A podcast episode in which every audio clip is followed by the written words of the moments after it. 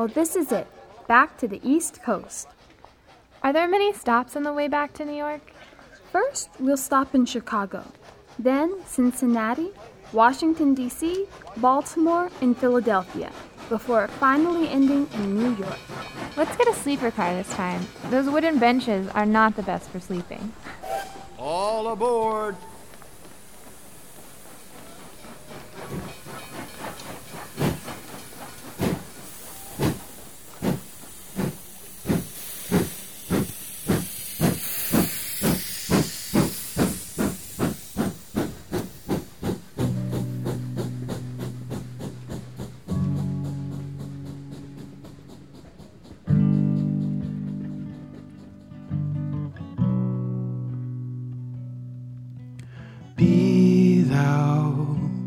So steadfast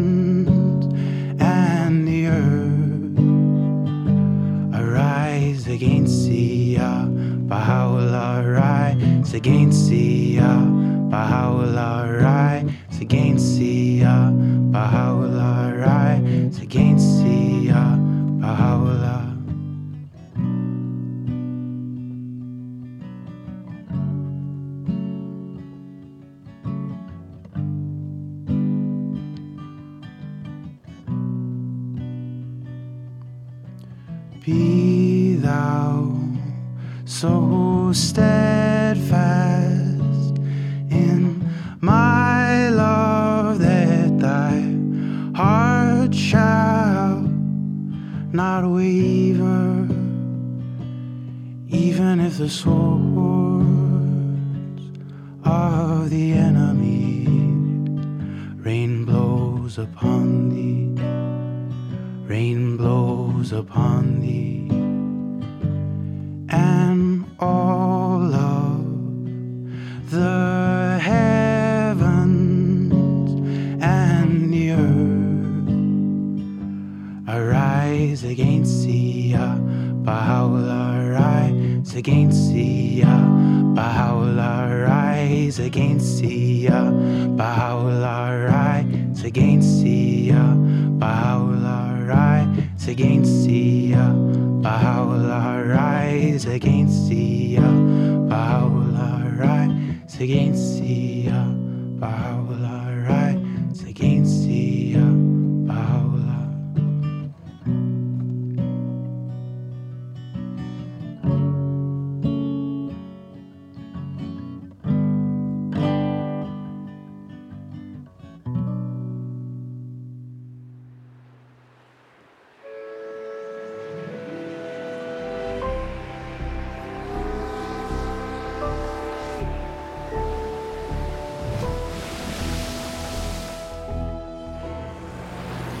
You're listening to the Journey West podcast, dedicated to following the travels of Abdul Baha in the West. It's November, and our journey through America is coming to a close. This is true. Once on the train, someone asked Abdul Baha why he was traveling the country. He said, I have come to America to raise the standard of universal peace and to promote the unity of mankind. My aim is to create love and harmony among the religions. But some people ask me, Is your country developed? Is it prosperous? And has it good trees, sweet fruits, beautiful animals, and swift Arabian horses? But I speak to them of the trees of the world of existence, of the fruits of human virtues, and of heavenly morals and traits, and call people to the kingdom of God. The Master never lost sight of this aim. It seems that every encounter he had, he understood this was his purpose. Let's move now to the second segment of the podcast A Message for the Western Baha'is by Abdul Baha, read by Shunwi. 1 November 1912. Talk at the home of Mrs. Corinne True. I am well pleased with every person here this evening, and most happy in meeting the friends of God and maidservants of the merciful. Praise be to God. The faces are radiant, and the hearts are attracted to the kingdom of Abha. Faith is evident in the countenances of all, and this is a source of joy. The blessed perfection, Baha'u'llah, endured hardships and vicissitudes nearly fifty years. There was no ordeal or difficulty he did not experience, yet he endured all in perfect joy and happiness. Those who beheld him were assured of his great happiness, for no trace of sadness or sorrow was ever visible upon his face. Even in prison, he was like a king, enthroned in majesty and greatness, and he ever bore himself with supreme confidence and dignity. When the officers and grandees of the government were presented to him, they became respectful at once. His majesty and dignity were awe inspiring. Remember, he was a prisoner, he was in prison. He endured ordeals and calamities for the sole purpose of illuminating us, and in order that our hearts might be attracted to the kingdom of God, our faces become radiant with the glad tidings of God, in order that we might be submerged in the ocean of lights and be as brilliant and shining candles, illuminating the dark recesses and flooding the regions with brightness. Now, as I look around, I observe that your faces, praise be to God, are shining. Your hearts are filled with the love of God, and you are thinking of service in the cause of God. Therefore, I am very happy to be here, and I hope that this happiness will be with you always, an eternal condition.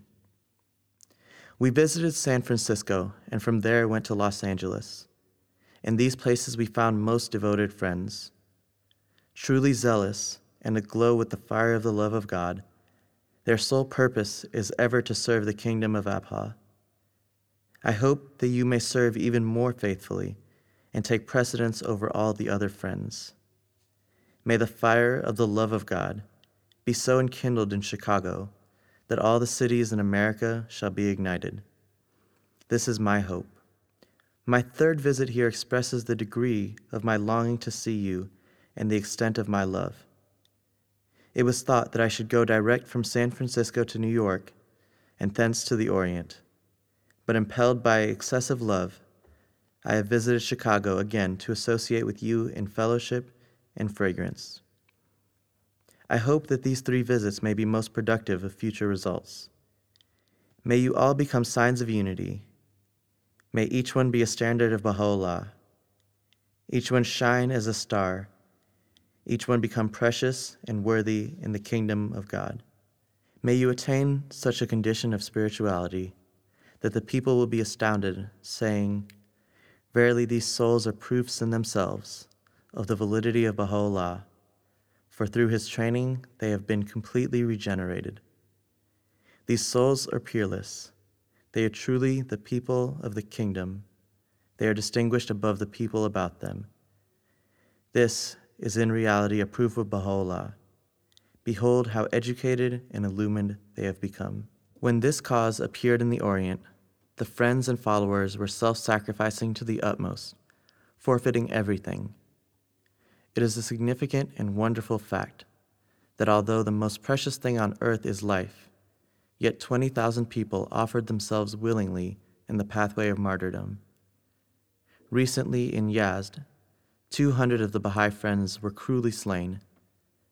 They went to the place of martyrdom in the utmost ecstasy of attraction, smiling with joy and gratitude upon their persecutors. Some of them offered sweet meats to their executioners, saying, Taste of this, in order that with sweetness and enjoyment you may bestow upon us the blessed cup of martyrdom. Among these beloved and glorified ones were a number of women who were subjected to the most cruel manner of execution. Some were cut to pieces, and their executioners, not content with such butchery, set others on fire, and their bodies were consumed. Throughout these terrible ordeals, not a single soul among the Baha'i friends objected or recanted. They offered no resistance, although the Baha'is in that city were most courageous and strong. In physical strength and fortitude, one of these Baha'is could have withstood many of their enemies, but they accepted martyrdom in the spirit of complete resignation and non resistance. Many of them died, crying out, O Lord, forgive them. They know not what they do. If they knew, they would not commit this wrong. In the throes of martyrdom, they willingly offered all they possessed in this life. It is stated in certain prophecies that when the standard of God appears in the east, its signs will become evident in the west. This is truly good news and glad tidings for you. I hope that this promise may be fulfilled in you, and that all may be able to testify to the spirit and truth of the prophetic announcement, saying, Verily, the standard of God did appear in the east, and its tokens have become resplendent in the west. This realization will be a source of great joy to all the friends in the Orient who anticipate the good news and await the glad tidings from the land of the Occident.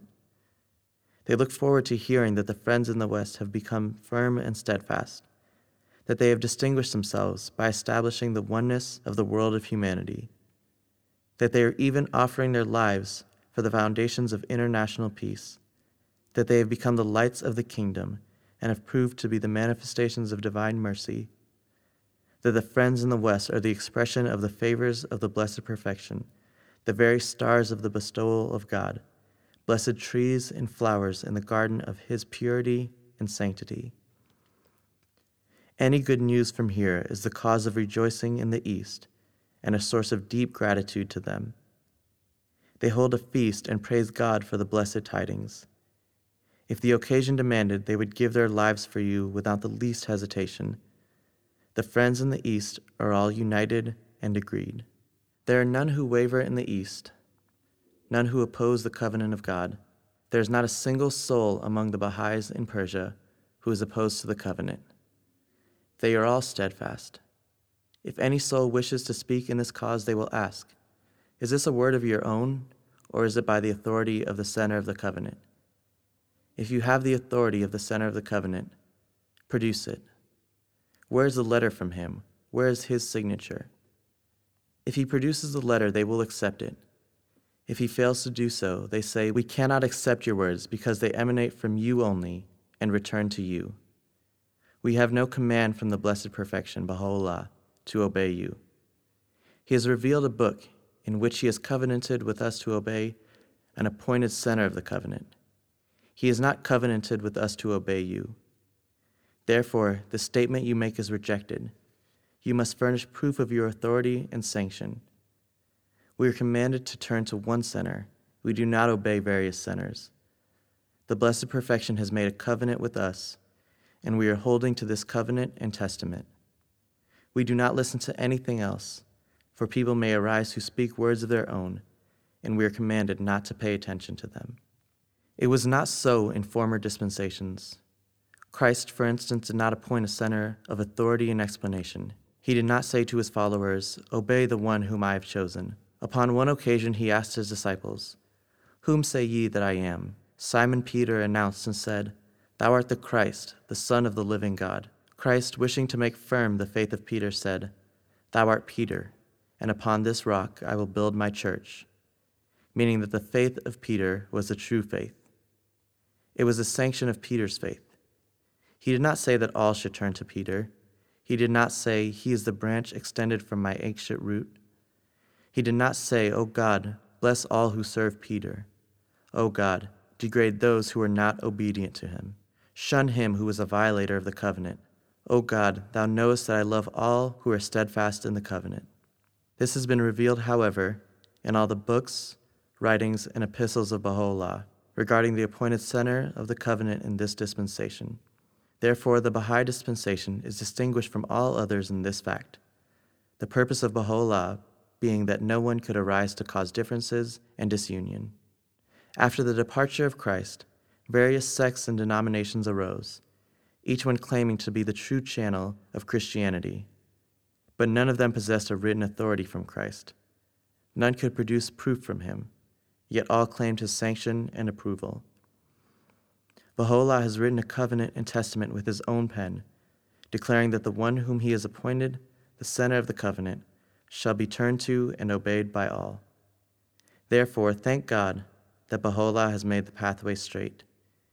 He has clearly explained all things and opened every door for advancing souls. There is no reason for hesitation by anyone. The purpose of the covenant was simply to ward off disunion and differences, so that no one might say, My opinion is the true and valid one. Any opinion expressed by the center of the covenant is correct, and there is no reason for disobedience by anyone. Be watchful, for perchance there may be violators of the covenant among you. Do not listen to them. Read the book of the covenant. All have been commanded to obey the covenant, and the first admonition is addressed to the sons of Baha'u'llah, the branches. You must turn to the appointed center. He is the expounder of the book. Should any soul so clearly violate and disobey this command, can he even say he is a Baha'i? If anyone disobeys the explicit command of Christ, can he truthfully say he is a Christian? In conclusion, I would say that I am greatly pleased with this meeting. I shall pray for you seeking confirmation from the blessed perfection. Praise be to God. You must be grateful that He has chosen you from among the people of the world, that such glorious bestowal and such endless graces and favors have been specialized for you. You must not look at present accomplishments, for this is but the beginning, as it was at the time of Christ.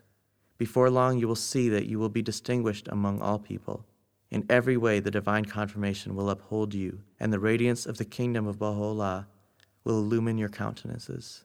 Be truly grateful for all these blessings. I hope I may always hear good news of you, showing that the friends in Chicago are occupied with service in the divine cause, filled with the joy of promoting the Word of God, engaged in spreading the teachings of Baha'u'llah, and manifesting love and kindness to all humanity. This is my hope and anticipation. I am sure that you will endeavor to accomplish this, so that the friends in Persia and I may experience the happiness of the good tidings. May you be a source of joy and happiness to us, a source of tranquility and composure. Now to our roundtable discussion. Hi, I'm Ian Carter, and I'm in finance. Hi, I'm uh, Melissa Hainsworth, and I'm a conservator. I'm Ivan, and I'm a filmmaker. So what strikes me about this talk, um, it's more of a Baha'i talk than than any of the other talks he gave during his journeys. It, it's less, it seems less universal, but yet it is. He he starts off with um, he describes the community in the East and how united they are and how um, what's what what sacrifices they have to go through for the cause, sort of to establish the validity of, of the faith in these new Western believers, saying that this is not just you know, to me at least, it seemed he he kind of tried to make a point of, you know, this is not just we're not all being friendly and nice here. This is serious. People are laying down their lives with happiness for this because it's so magnificent and it's so big and so important that even your life, the most precious thing that you have, is is worthy worth you know giving for this thing. Service itself must carry a, a, sense of sacrifice, and in the same in the in the same sense, uh, the the covenant also demands a, a certain level of sacrifice. You have you have to you you you have your own uh, personal interpretations that you know that you can draw from the writings, but at you know at no point can you come forward and say this is the answer. That's that's a sacrifice of the ego. And in, a, in another sense, you know, with with the uh, obedience to the house. People are sacrificing their own kind of th- their own kind of ambitions, their own dreams, in order to further the progress of the cause. When when we when we think of when we think of service to the cause, or we we I, I don't think we should really look at ourselves and say, how can I serve the cause? We have to say, okay, how can the cause be served? And that is another level of sacrifice. And I think these these these areas where there are uh, these new temples, the the two national uh, Mashriqu'l-Adhkars, and also the five local Mashriqu'l-Adhkars. Those those are, you know, as you say, the the physical manifestations of that that level of sacrifice because they've been able to combine these aspects of service and worship, you know, together in their communities. So without this necessary component of sacrifice, which is almost the catalyst for the the entire progress of the faith, you know, then then uh, it's it's just it just shows how necessary it is. There's also a lot of uh, you know putting your trust wholly in God, especially with the whole talk, the whole part of the talk talking about the the covenant and the center of the covenant that Baha'u'llah in his own hand wrote down about you know this is the center of my covenant, the sole interpreter, and you know we as individuals might think that oh but my opinion's this and it might differ from the opinion of whoever's the center of the covenant at the time but you have to put your trust wholly in God. And Baha'u'llah, as the manifestation of God, has said that this is how, this is who is the center of the covenant. Obey them when I'm gone. So, like Abdul Baha says in this talk, if you don't obey what Baha'u'llah says, then you're not a Baha'i. And that's, it's all about putting your trust in God and detaching yourself from your own opinions in, in anything really. If the you know if Abdul Baha said it, if Shoghi Effendi said it, if the Universal House of Justice said it, the center of the covenant is true. They're infallible, and we have to put our trust in them and through them, through God and them. Just completely detach ourselves from our own opinions, which sometimes is very very hard. One thing that really resonates with me is when, when Abdul Baha says in, in the very last uh, paragraph, "Be truly grateful for all these blessings," and these blessings refer to, these blessings referring to uh, essentially the, the the the binding power of the covenant. And you think, and you and you look at the previous dispensations. You know, at no point was this was something to the to the greatness or the magnitude of the covenant ever instituted. And and he uses he uses the uh, the the revelation of Christ as you know as as an example. You know, the the closest that Jesus Christ comes to establishing a covenant is really just, as Abdul Baha says, affirming that the true faith belongs with Peter. But but that doesn't that that acknowledgement of true faith isn't extended to say, as Abdul Baha says, that this person now has the infallible guidance to then direct uh, you know the flock of Jesus Christ. It it didn't go that far, so that was something that was mysteriously withheld. We, we shouldn't think that Jesus couldn't do it or that he didn't um, wasn't able or didn't have that authority or whatever. It's it's the the capacity of, of the civilization of, of, of mankind at that time that actually you know this mercy was also bestowed at the humanity uh, to humanity at that time, you know, saying, okay, you know, this is the new revelation. You can see how you can systematize it in whatever way you can do. You you can, and then you know through that that has actually led to the to our capacity of, of our time where Baha'u'llah could come and say, you know, now the time has come that we have only one interpreter, um, and we all have to turn to him. Yeah, we're so lucky because there's so many dis- in the previous dispensations. There's so many arguments and disunity caused because of disagreements and not knowing whose whose point of view is right. But if we have disagreements in in the Baha'i faith, we just turn to the center of the covenant, and they will say what's right or what's wrong or whatever they say and put our trust in them. Whereas other dispensations, they don't have that, which results in hundreds and thousands of sects of Christianity and um, war between sects of Islam simply because you disagree on one point. It's it's a blessing. It's a, it truly is a blessing that we have this. You know, if, if we look at the, the, the action aspect of our lives, would ever, we, would would the institute ever come about? You know, would we ever be able to to you know to translate the writings of our faith to reality to such an extent? Because if we look at the, the, marvelous progress that the faith has done in the last only this hundred years since Abdul Baha's travels, it's remarkable. We have, you know, we have, we now actually have tools with which to build new communities and bring about the complete transformation of society. Um, not only, you know, we're not talking anymore just about religion, just about theology and philosophy. These are actual, you know, tools that, that enable us to to change our social, our material, intellectual, and spiritual um, aspects of, of, of our existence, of our communities, you know. So I think that's really remarkable. Just thinking about that, just just going, you know, touching even to any any all the people from outside who are maybe not Baha'is and not f- familiar with the concepts of the institute, for instance, just touching a little on on the uh, like the surface of, of the institute of, of any one of the aspects of junior youth groups or children's classes, um, I think they would they would find themselves really amazed.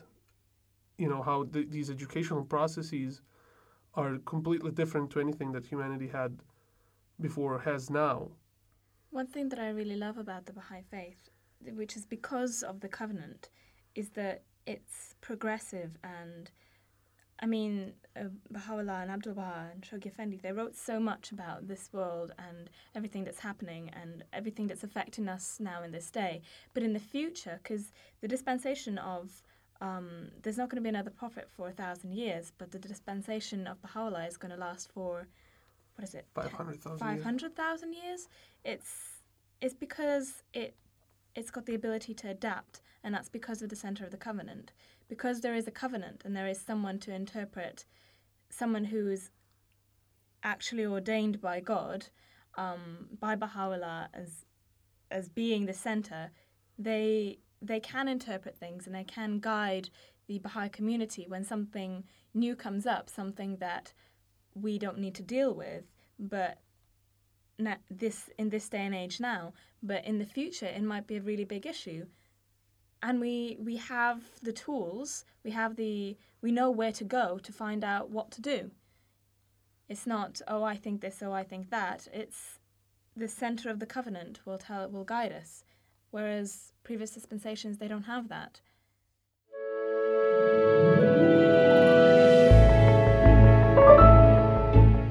That's it for the podcast this week. Special thanks to Mitch Doran for letting us use his song Arise as the soundtrack to our train ride. Also, thanks to our roundtable guests, Ian Carter, Melissa Hainsworth, Ivan Mihoci, and Chuinwi Gogamo for reading. If you'd like more information about Abdul Baha's travels in the West, visit our site www.thejourneywest.org. You can also find us on Facebook and Twitter at The Journey West. Thanks, everyone. Bye.